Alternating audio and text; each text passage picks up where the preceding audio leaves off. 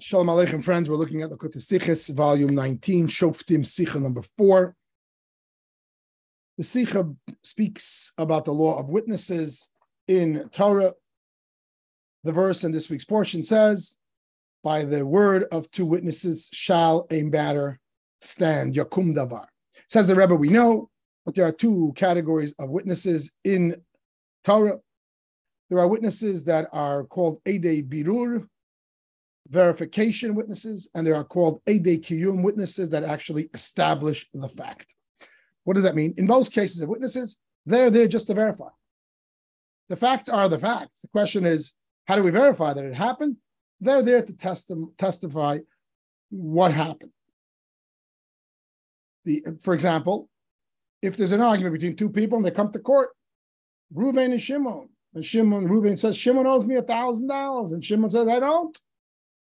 Reuben says, you do. I lent you the money. He says, it never happened. So how do we know what happened? We need witnesses. If witnesses were there and they saw the transaction, they can verify it. But they didn't make the debt happen. They didn't make the lien happen. The lien is there even if there are no witnesses. They're just merely there to verify. So, for example, if Reuben lent this $1,000 to Shimon and foolishly did not have witnesses present, and now Shimon denies it, and Shimon, let's say, arguably gets off scot-free, whatever the law might be in that case, doesn't mean that he's not a thief. Doesn't mean that he doesn't really owe him the money. Because the lien, the debt, the obligation is not caused by the presence of witnesses. They're merely there to verify that there is such an obligation. And this is true almost in all cases of witnesses in Torah, all financial transactions. Did the sale take place? Did the damage take place? Did the gift take place? Etc. The exceptions to that are marriage and divorce. Over there, witnesses are not there just to verify, but they actually establish the fact. If there's a wedding that takes place without two witnesses, the marriage did not happen. It's not a matter that we need the witnesses to prove that it happened because the husband might deny it or the wife might deny it. No, they both agree. They both say, of course, we got married. There's no marriage. It's not about verifying whether or not it happened. It's actually establishing that it happened. And the same thing is true in divorce. And that's why even if the husband and wife both agree, if there is no witness, if there are no witnesses, the marriage never happened. So these are the two categories of witnesses in Judaism. Witnesses that verify and witnesses that establish. So if you want to translate that verse of today's portion, according to the word of two witnesses shall a matter stand, that word yakum, stand, can have both meanings.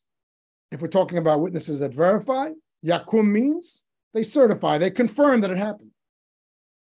It happens whether or not they're there, but their presence, their testimony confirms it. If we're talking about the exceptional cases of marriage and divorce, we could translate the word yakum, stand, means that they actually establish the matter. The marriage or divorce takes place by virtue of the fact that they witness it. And because of these two types of categories, they have many differences.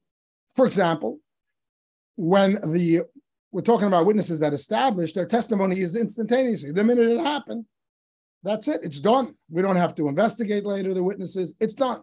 Conversely, when we talk about witnesses of verification, they're witnessing, their testimony really kicks in only much later when the man comes to court. Based on this,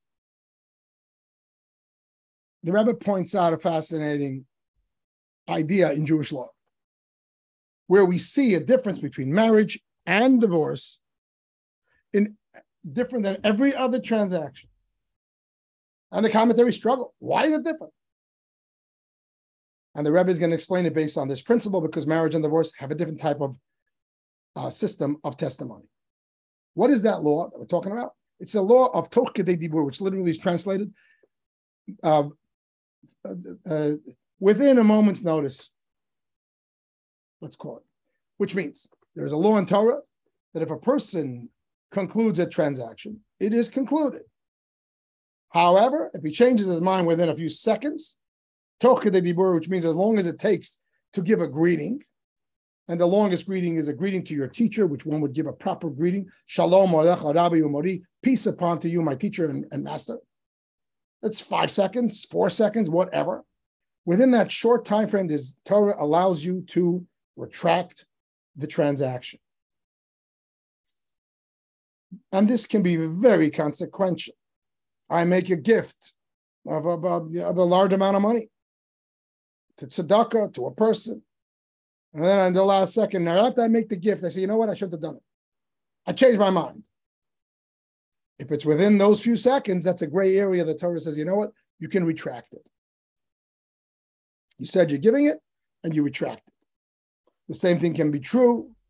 If a person closes a sale when everything's agreed upon. If within those few seconds the person retracts, there's no sale. And if it's not within those few seconds, the sale is done. And again, this can be hugely consequential. What if during those few seconds, the price drops or the price goes up and he's able to retract it? There's no sale. And if not, it's too late. This is the big principle in Jewish law, tokh k'dei dibur. Torah allows you, even after you concluded a transaction, a few seconds to say, you know what, I rethink it. It didn't happen. And it's undone. The exceptions to that are marriage and divorce. The minute it's concluded, you give her that ring. If you're ever at a chuppah, often the witnesses will actually say, Mikudeshes. She's Mikudeshes. She's married. He gives her the ring. She closes the finger, indicating she accepts it. It's done. And the same thing is with divorce. Once she accepts the divorce, it's done. And the commentaries struggle. Why is this different? Why in every other area of Jewish law, you could get that gray area of a few seconds to retract, and not in marriage and divorce? And the Ram, Rabbi Nissim famously answers, the famous commentary answers and says, well, because marriage and divorce are more serious, they're more consequential, they're more critical decisions, whereas all other things are less weighty, if you will, and therefore other things, perhaps he didn't really mean it, and therefore made the last second he changes his mind. Whereas marriage and divorce, we assume that before you went to that place, you thought it through well, and you were committed, and therefore it's too late. And if you change your mind, that was after the fact, and it doesn't count. The Rebbe presents a different approach, a very practical approach, based on this idea that we just discussed, that marriage and divorce are unique in another way, that only in that case, in those cases, are the witnesses the ones who actually make the marriage happen. So based on this, we can plainly understand why by marriage and divorce, you can't retract it, even within a few seconds, because you're not in control. You didn't do it. You're not the only partner in this deal. If I'm doing another transaction, I'm making a sale, for example, I'm the only player. I make the sale. Oops, I decide to pull it back. It's like I'm throwing a ball, but I'm still holding the ball in my hand. I pull it back. But once I've thrown the ball, I can't pull it back. In marriage and divorce, I'm not the only player. It's the chassan and the kala, and it's the witnesses. The minute they see it, they confirm it, they establish it. And therefore, it's not just you who is doing it and you can undo it. It's all of you that are doing it, and therefore it's done. It's out of your hands. The power of witnesses that confirm as different from witnesses that merely verify. So that's the legalistic, the nigla, if you will, halachic part of the Shicha, fascinating in and of itself. Comes along the Rebbe and says that we know that every area of Torah that we study about in the body of law will also have its counterpart in Hasidus, in Kabbalah, in the spiritual side of Torah. Says the Rebbe, just like we have in law, we have these two types of witnesses, the verification and the establishing type witnesses. We find in Torah two biblical verses that refer to witnesses testifying to the existence of God. We find sometimes the verse says, Atem eidai, you the Jewish people, you are my witnesses. And this is a famous thing everybody knows. We're the witnesses in the world of Sinai. Our existence is a miracle. We're against all odds. We are the witnesses that there's a God. We remind the world. Then there's another verse which Moshe Rabbeinu Moses says before his passing, I call as witnesses heaven and earth for God's existence, for what have you. And why did he choose them? Because they'll always be around. So we have both of these sets of witnesses. Why do we need both?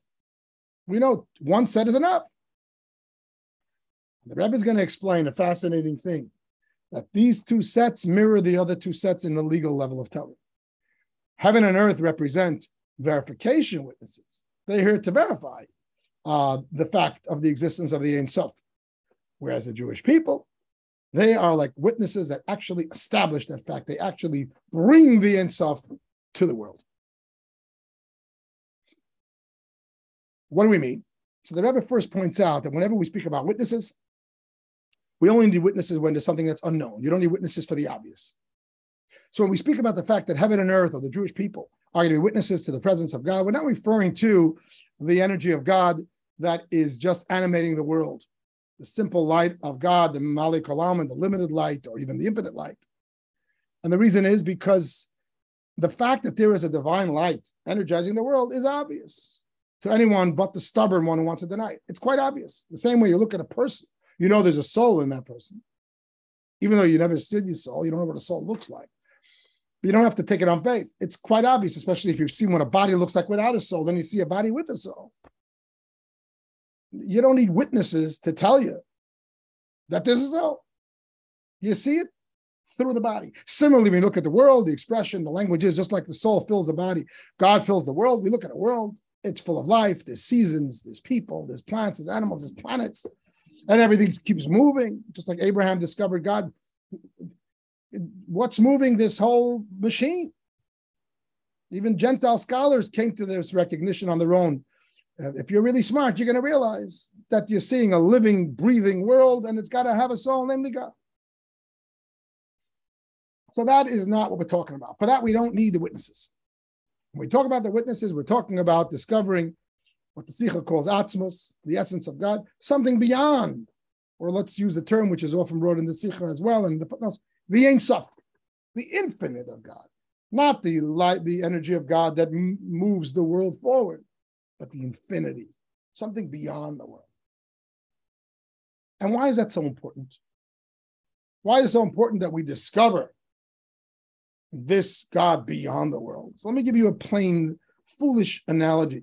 The kid is in kindergarten, and he comes home one day, and they're trying to teach him arithmetic. They start teaching them kindergarten arithmetic. They take two apples and two apples. They teach him that there's four apples. And one day in that classroom in the kindergarten, they bring a visitor to teach the children, and they bring a guy named Albert Einstein. And he explains it to them amply well. The kids come home, they're all excited. Why the school brought Einstein to teach such a basic arithmetic?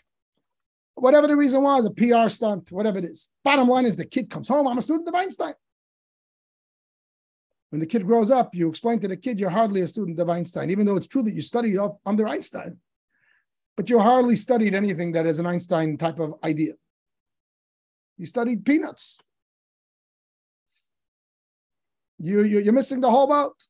You don't understand who you were studying from, what level of wisdom and knowledge is there. You got nothing of it. Similarly, and multiplied infinitely so. The divine light that we see just by looking at creation, we see a world that's moving, energized, and we're wow, beautiful. We see Hashem. It's hardly Hashem. As the mystics famously told us, not this is the mainstay, the essence of God that he could create the world. The world is a project that he did with 10 utterances. Obviously, it's very important to him, etc. But in terms of effort, 10 utterances. And therefore, if I look at the world and I know God only through the world, through the light that is limited to the world so that the world can exist and be animated, I am bringing God down to size. I'm seeing God in a box. I'm seeing Einstein in the kindergarten class teaching arithmetic. I am cheating myself of the truth of Hashem. And therefore, and that is not the mission of the Jewish people. The mission of the Jewish people is not just to show the world that there's a creator. Gentiles have that mitzvah too. It's one of the 7 mitzvahs of Noah. And just by having some level of faith or even honest intelligence, a Gentile can come to the same conclusion. There's a God, of course. It's not going, nothing works on its own. Nothing moves on itself. Nothing makes itself. It's just rational. There's a creator. The Jewish contribution, the Torah's message, and the purpose of creation, therefore, is to introduce Hashem himself. Not God's power of creation, but Hashem's infinity, Hashem, the Ein Sof, beyond creation. And therefore, most of our mitzvahs are beyond creation. Ultimately, mitzvahs are not here just to, which is where we see the difference between the Jewish mitzvahs and the Gentile mitzvahs. The Gentile, the seven mitzvahs, is just to make the world a decent place. Because we're celebrating God on the level that he's a creator. Look what he did. He made a beautiful world. And therefore, don't mess it up. And that's what the seven mitzvahs are. Don't kill, don't steal, don't be immoral, don't be violent, be nice, be sweet, be kind. Because there's a creator. And therefore, you can't mess. You got to be nice. But not beyond that. The Torah message is, are you kidding me? This creator, the whole creation is a tiny little project. You're talking about Ein Sof, beyond, unknown, infinite. And Hashem wants to share that with us. He wants to share his whole essence with us. He doesn't want to just share the tiny little effort that he put into creation, if you can even call it effort. He wants to share his essence. He wants to share his whole self. And that's why he brought to the world Torah and Israel, the Jewish people, which we see creation, souls that come from before creation, and through mitzvahs and Torah. Right here in the physical, we do things that are embodiments that carry the energy of infinity, of Ein Sof, namely mitzvahs and Torah. When you do a mitzvah, you are doing the will of God. We know that the will of someone carries their soul. If you really want something, it carries your very soul. The mitzvahs are God's very will, and therefore every single mitzvah, how much energy does it have? How much of God does it have? The whole infinite. It's the essential will of Hashem. It's like the divine message carried in every single mitzvah, the divine energy of Hashem, the full Einstein, if you will, in every single word of Torah, lahavdil, and every single word of mitzvah. And through living it and learning it and doing it, we bring that truth of Hashem, the infinity, the Ein Sof, into the world. That's the Jewish message. That's the Jewish goal. And that's why we are the testimony to the world of that fact. How is heaven and earth a testimony of the world to the Ein Sof? Because we see in heaven and earth clear evidence of the power of infinity. Even though heaven and earth are finite, they're gigantic, but they're finite. That's the nature of nature. Nevertheless, we see glimpses of infinity. In heaven, we see that all the planets and galaxies, etc., live forever, so to speak. They've been around for thousands of years, and they're not diminishing, they're not going away. That is a glimpse of infinity, because every finite thing starts to decompose the moment it's created. The Talmud says a child, the moment of his birth, begins to dry up and prepare to die. That's the nature of finite things, that they are composites. They're not real. They're not here forever. They're here because they're put together or what have you. And therefore, the moment you create them, you can start counting down to the time when they won't be here. And that begins immediately. You know, build a table, come back in 1,000 years, see if the table is here. The chances are it won't be. Because by nature, and that didn't happen at the end of 1,000 years, every single instant, it becomes less and less, it disintegrates and it decomposes. And here you look at the heavenly spheres and they don't decompose. They're as strong as they were when the day where they're created. The sun, the moon, the planets, they don't get old, they don't die, there aren't new ones. It's not like there's, you know, a whole system of death and rebirth. They're there. How can something finite, something part of nature, stand against the rule of nature that things should become weaker and weaker and weaker and disappear? And the answer is that's a glimpse of the Ein Sof within nature. That's how heaven is a witness. And even earth is a witness, because on earth, even though everything on earth comes and goes, every person lives and dies, and every plant and every animal, etc. However, while in the heavenly spheres, there is the concept of the fact kayomim bi'ish, that they exist as individuals. Each one exists forever, which is a miracle, which is an indication of the infinite. Here on earth, everything is kayomim bimin. The species exists forever. So a person can give birth to any number of generations that come. And the same with an animal, the same with a plant. Give me one grain of seed of one grain of wheat. It's a very finite thing. Within it, there's the potential for fields upon fields, and it could never end. So you have the infinity encapsulated, hinted, if you will, within every finite being, right here on earth. And therefore, heaven and earth, too, are witnesses to the Ein Sof. So what do we have so far? We understand how heaven and earth and the Jewish people are both witnesses to the Ein Sof, to the beyond, to the divinity that's infinite beyond the finitude of creation. So now the question is, why do we need both? Says the Rebbe, the difference is going to be the aforementioned two different categories of witnesses. Heaven and earth are merely verifications of this truth. The Jewish people are actually the ones that accomplish it. What does that mean? So to my understanding, this gets very, very deep. Just to keep it as plain as possible, and at the same time to give over some of the beauty here. I see the Rebbe explaining this on two levels. I'm going to try to do some level of justice to it. On the first level, the Rebbe is explaining what is the difference between the Torah, between the truths of Hashem, the testimony that heaven and earth brings to the existence of the Ein Sof, versus the Jewish people. Heaven and earth proves that there's an Ein Sof that's energizing the world. As we said before, we see the power of infinity. The heavenly sphere is even on earth. Things keep on going. They have children, grandchildren. It can go on forever. So we have a proof that there's an Ein Sof behind it, but not necessarily within it. The world itself is a finite thing. However, it is something behind it, Ein Sof, like that's pushing it. That's not yet the goal. The Jewish people, however, through mitzvahs and through Torah, translation, through taking physical things and infusing infinite divinity within them, they bring about the Ein Sof. They don't just testify that it exists, they actually make it happen. The marriage witnesses. They bring the Ein Sof, and not that the Ein Sof is behind creation, holding it up, but the Ein Sof is actually the definition of creation.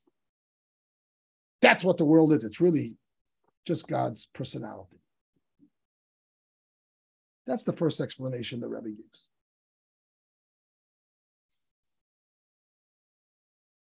Two ways to look at Hashem's relationship with the world. One is Hashem is holding up the world, but he's outside of it.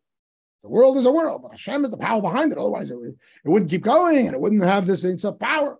So he's behind it. But you didn't yet show that the world is part of Hashem. And therefore, you can't really say, Ein od milvado, there's nothing besides God. There is. There's a world, but the world is held up by God. It's not there but for the grace of God. But it stands for its own identity, held up by Hashem. Torah and mitzvahs and the birurim that we accomplish through elevating everything physical and infusing it with infinite light, we turn the world to a place where which will be seen when Mashiach comes, but it's happening actually now each time we do a mitzvah, that the world itself is an extension of Hashem. I want to take a moment to elaborate, illuminate this message, as I heard from Rabbi Elkan, that he explains just for a moment, a little bit on a side, but this will bring home this difference very, very clearly.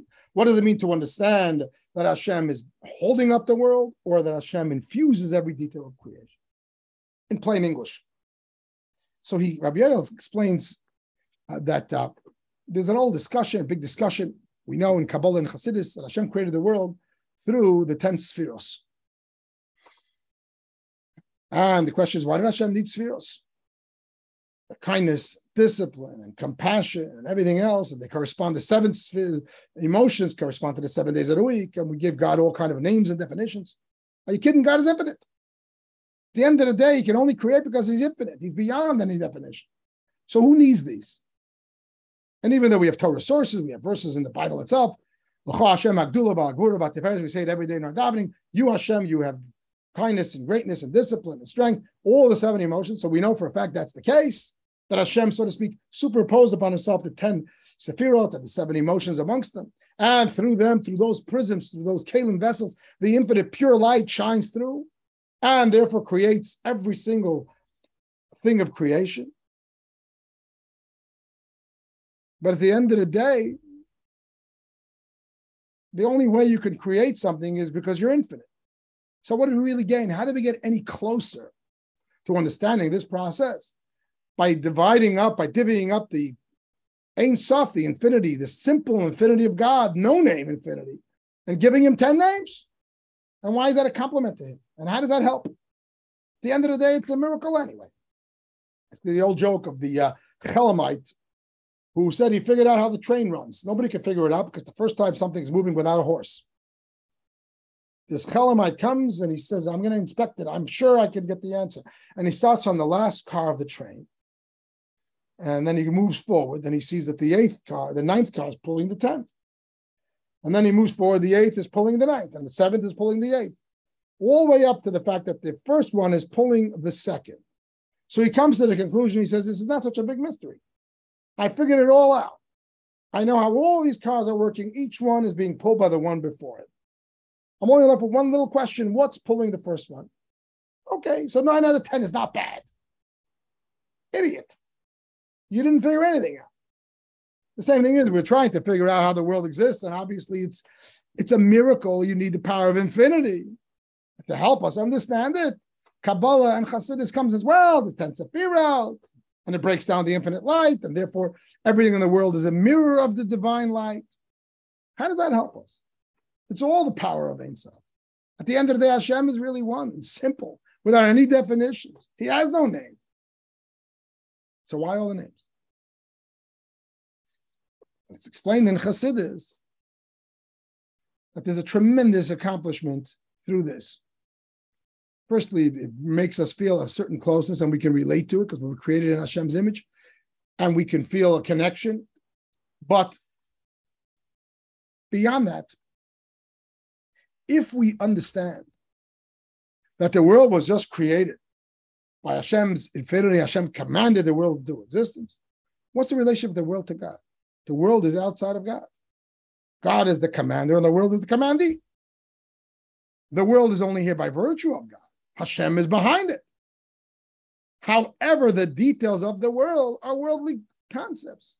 So if you look at water and you look at fire, they're not divine concepts, they're worldly concepts. However, they wouldn't exist if Hashem didn't hold them up.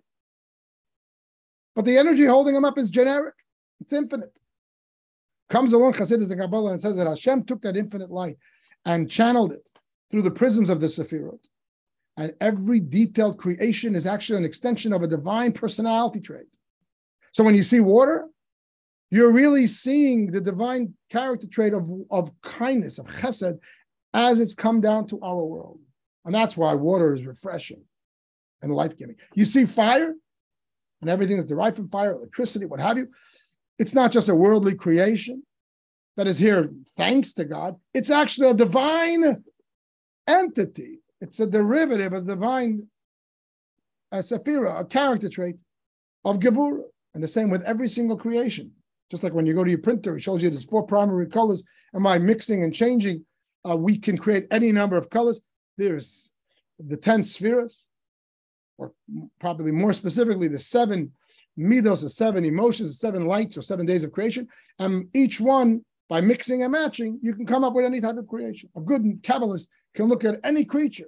Give me the tiniest rose, tiniest flower, or what have you. And it'll explain to you that it's exactly what it is by virtue of the fact that it's a mix of this, that, and the other combinations of the spheres. And therefore, we have a whole different relationship with Hashem. It's a much deeper level of Achdus Hashem, of oneness of Hashem, to the exclusion of all else. Because if we say Hashem is just this infinite light that commands the world, he's outside of the world. And he commands it. He's responsible for its existence. But it is not him. It is nullified to him, but it's not unified with him. However, through the system of the Sefirot, we begin to see in every finite creation an extension of God's personality. There's nothing in the world that exists other than God. Not only is it his existence thanks to Hashem, but the very definition of each and every creation is an actual expression of a part of Hashem's personality. So now apply that same thinking to here. The heaven and earth are witnesses to the existence of the Ein Sof. Because how else can they be here? How else can you have all these signs as Torah spoken about earlier? But they don't they don't bespeak divinity within and of themselves. They speak worldliness, but they show that Hashem is holding up this world. Whereas the Jew, through Torah mitzvahs, each time we do a mitzvah, we're bringing infinity out of the world. We're bringing in the infinity from the world. Tefillin is a physical hide of an animal that becomes holy, or a Torah scroll. A little branch of a tree becomes a lulav, etc., etc. We are actually indicating and revealing and drawing down infinity within the world itself, that every part of the world is just an expression of Ein Sof, and that's a different type of testimony. It's not just a testimony of verification that there is a God someplace outside the world, but a testimony of establishing the fact that Hashem will be in every single particle of creation. So that's the first level of explanation within the Shicha.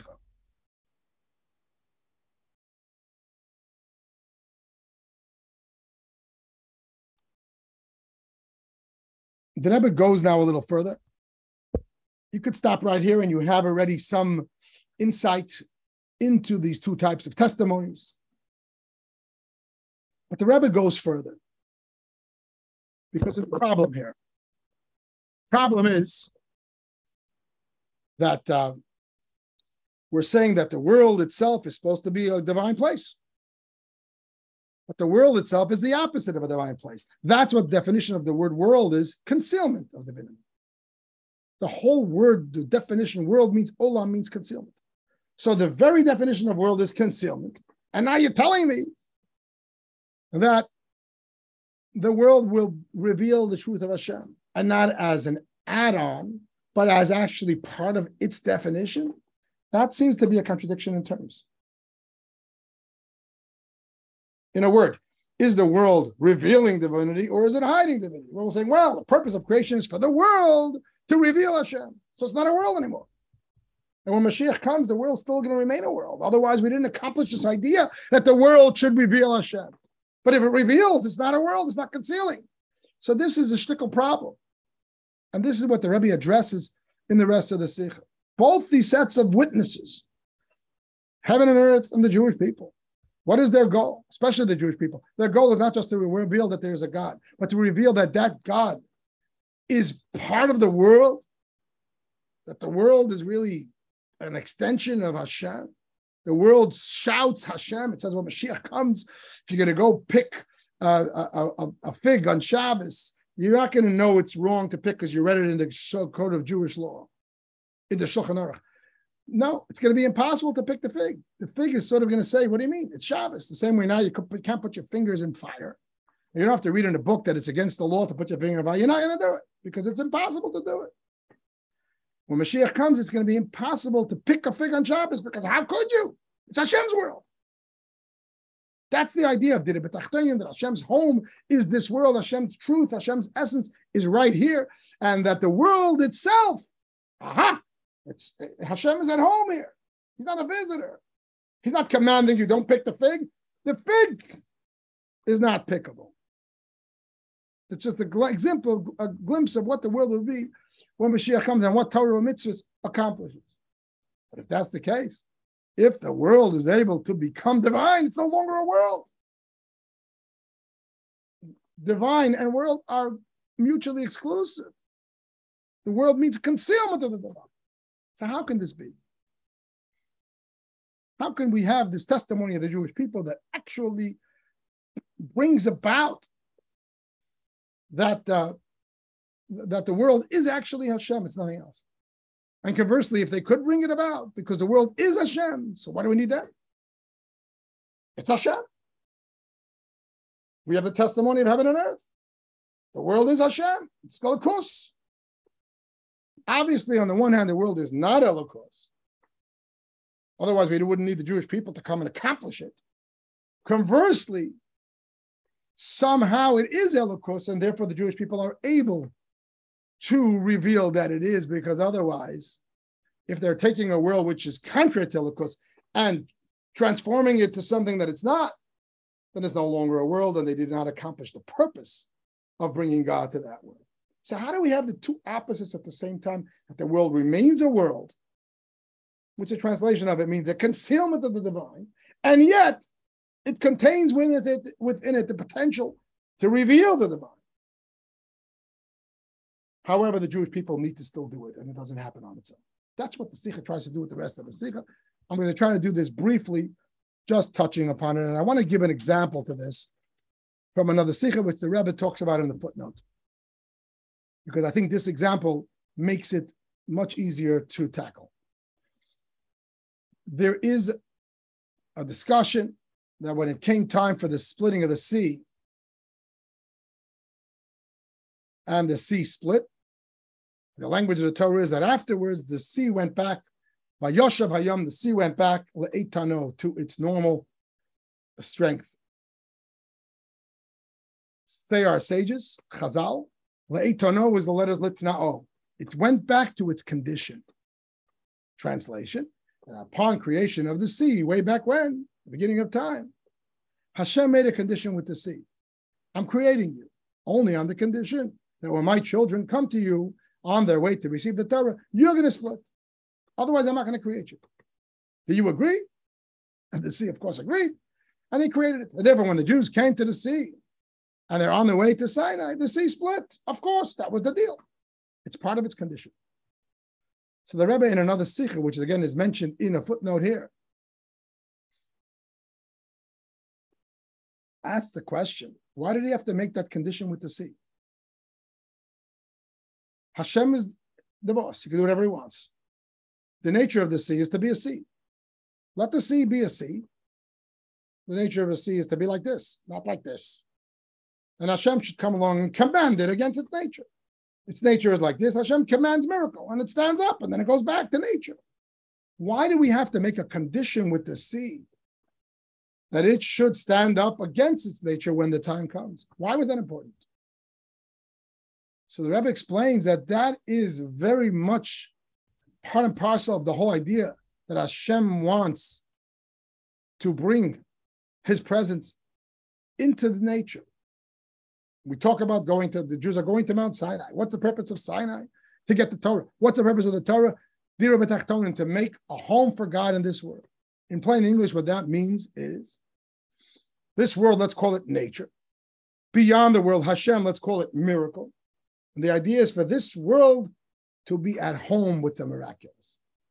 And therefore, if the sea, the nature of sea, and the miracle that Hashem created would be in conflict, and Hashem would just command the sea against its nature, then he didn't accomplish the whole idea that we're trying to fuse nature with infinity, with miracle.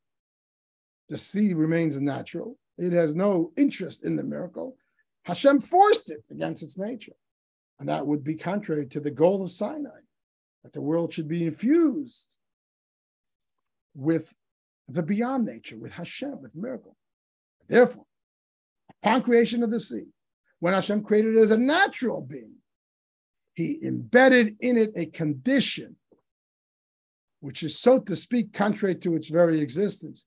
He embedded within nature the miraculous. He embedded within the sea, I'm making with you a condition. You think you're just a natural sea. You're not.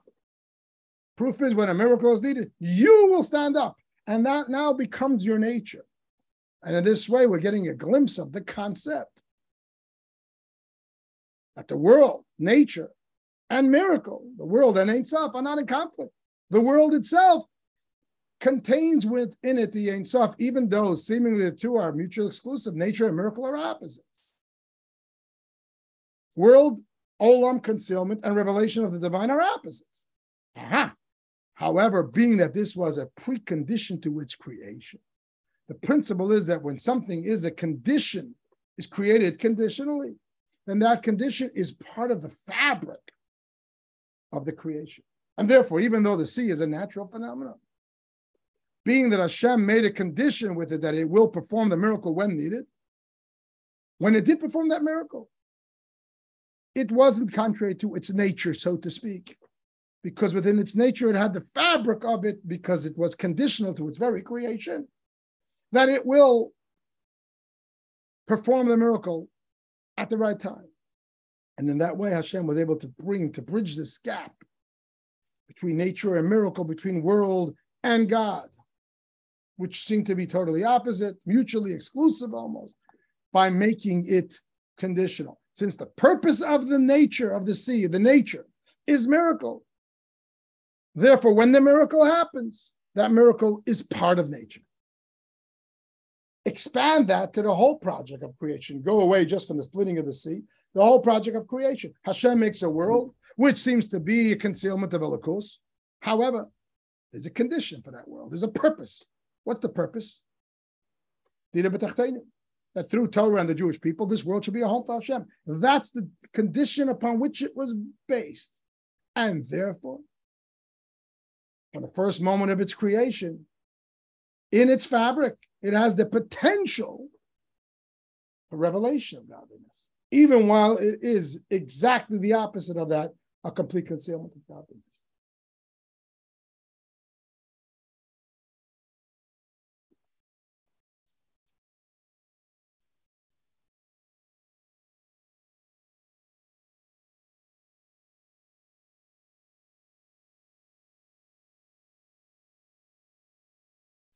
So this is how the Rebbe presents in our Shicha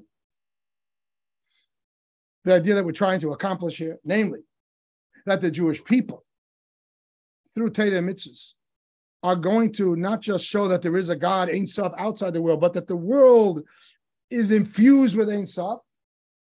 The world is really just Ein Sof, even though the world is the opposite of Ein Sof. The world is worldliness, concealment, limitation. Ein Sof is infinity, revelation. How can it go together? And the answer is, well, that was the condition of this. Just like the condition of the sea, of the nature of the sea was the miraculous behavior of that nature. And therefore, potentially, the nature of the sea is already miraculous. That's an illustration of how Hashem made the whole project of creation. He made a world that's finite and concealing. That's the definition of olam, world, bilashon helam. The world means concealment. That's what a world is. But the purpose of that concealment is for God to be seen through Torah and mitzvahs. And therefore, potentially, if you have the right glasses for the first moment of creation, you don't see concealment, you see revelation. That's how the Jewish people are later able to come and actualize it through Torah and mitzvahs.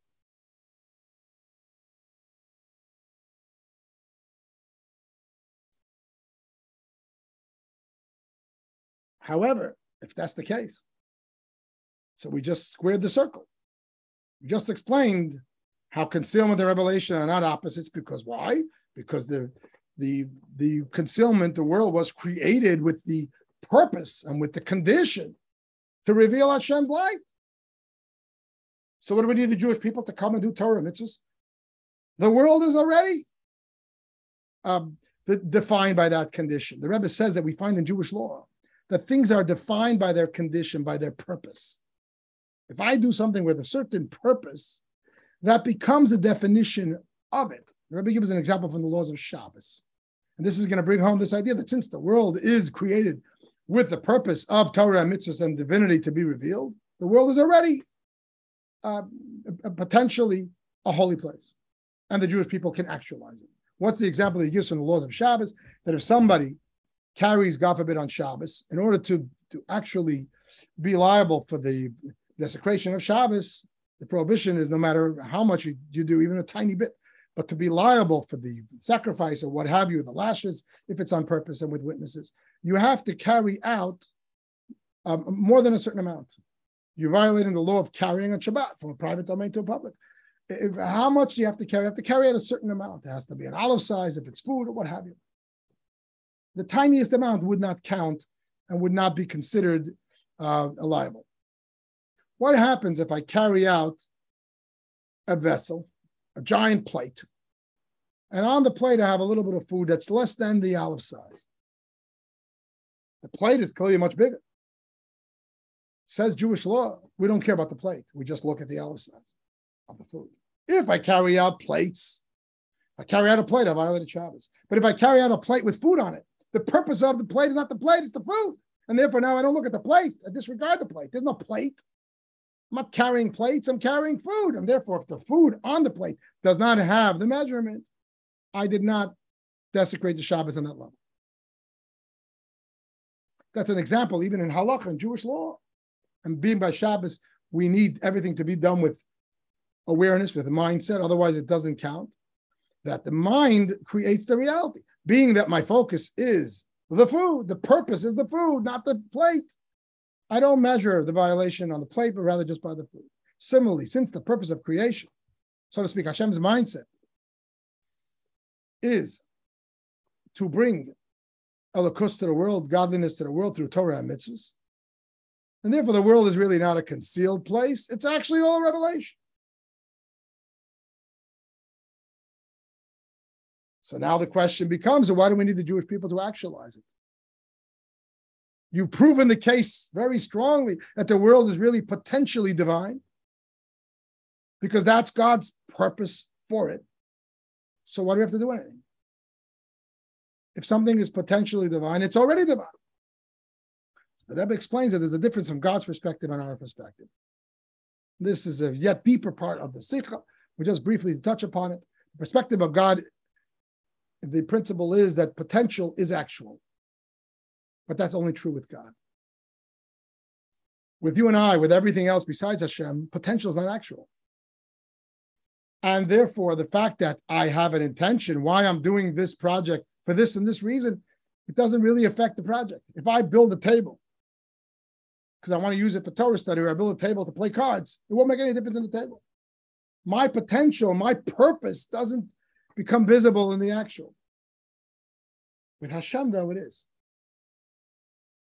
And the reason is relatively simple, being that by me, how come my purpose is not visible in the project that I create? Because I'm not the only creator of the project. If I build a table, I went to Home Depot and I got lumber, and I got paint, and I got screws, and I got nails. I have a purpose in my head, but that's not the only thing that created the project. That purpose is now actualized with a whole combination of materials. And therefore, my purpose is all good and well.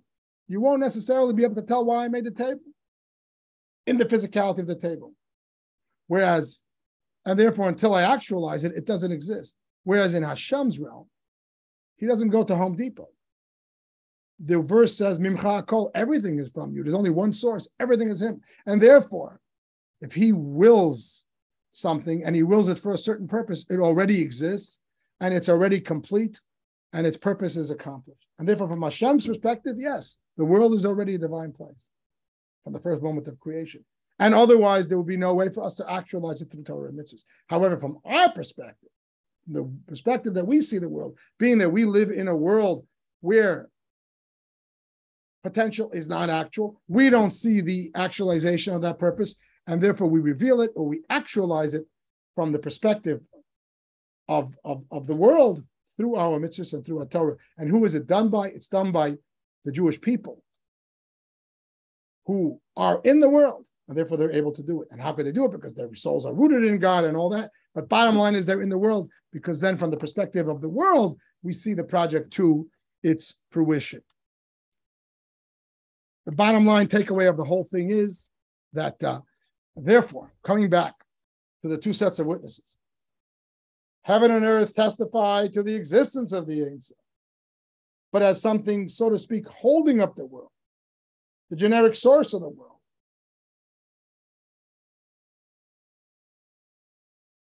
But not that they are the definition of the world, whereas the Jewish people come along through Torah and mitzvahs and create a new reality, so to speak, which is already a reality in potential. Otherwise, they couldn't create it. Potentially, the world is already divine. Just like the sea, the nature of the sea is already miraculous. Otherwise, you can't transform it. However, it's only in potential. And while from Hashem's perspective, that's already done, from our perspective, it's not. And therefore, from our perspective, we are actually making the world to Hashem's place through taking physical objects and infusing them with holiness and showing and revealing and drawing down holiness on every single physicality of our world, literally transforming the world itself into a divine place. However, how could we do it? Because potentially it's already so from the moment of its creation. The Rebbe explains elsewhere in this connection a beautiful takeaway, and it's hinted by the end of the Shicha as well, that when a Jew looks at the world, how should they view it? Should they view it as an obstacle to godliness, or should they view it as an opportunity? Says the Rebbe. I heard this from Rabbi Yael. Says the Rebbe. Depends. If you're doing nothing, you didn't lift a finger to do Torah and mitzvahs, you're just observing the world and accepting it as an existence. You're passive about it. You're not doing your avodah, God forbid. Are you kidding? It's a total concealment.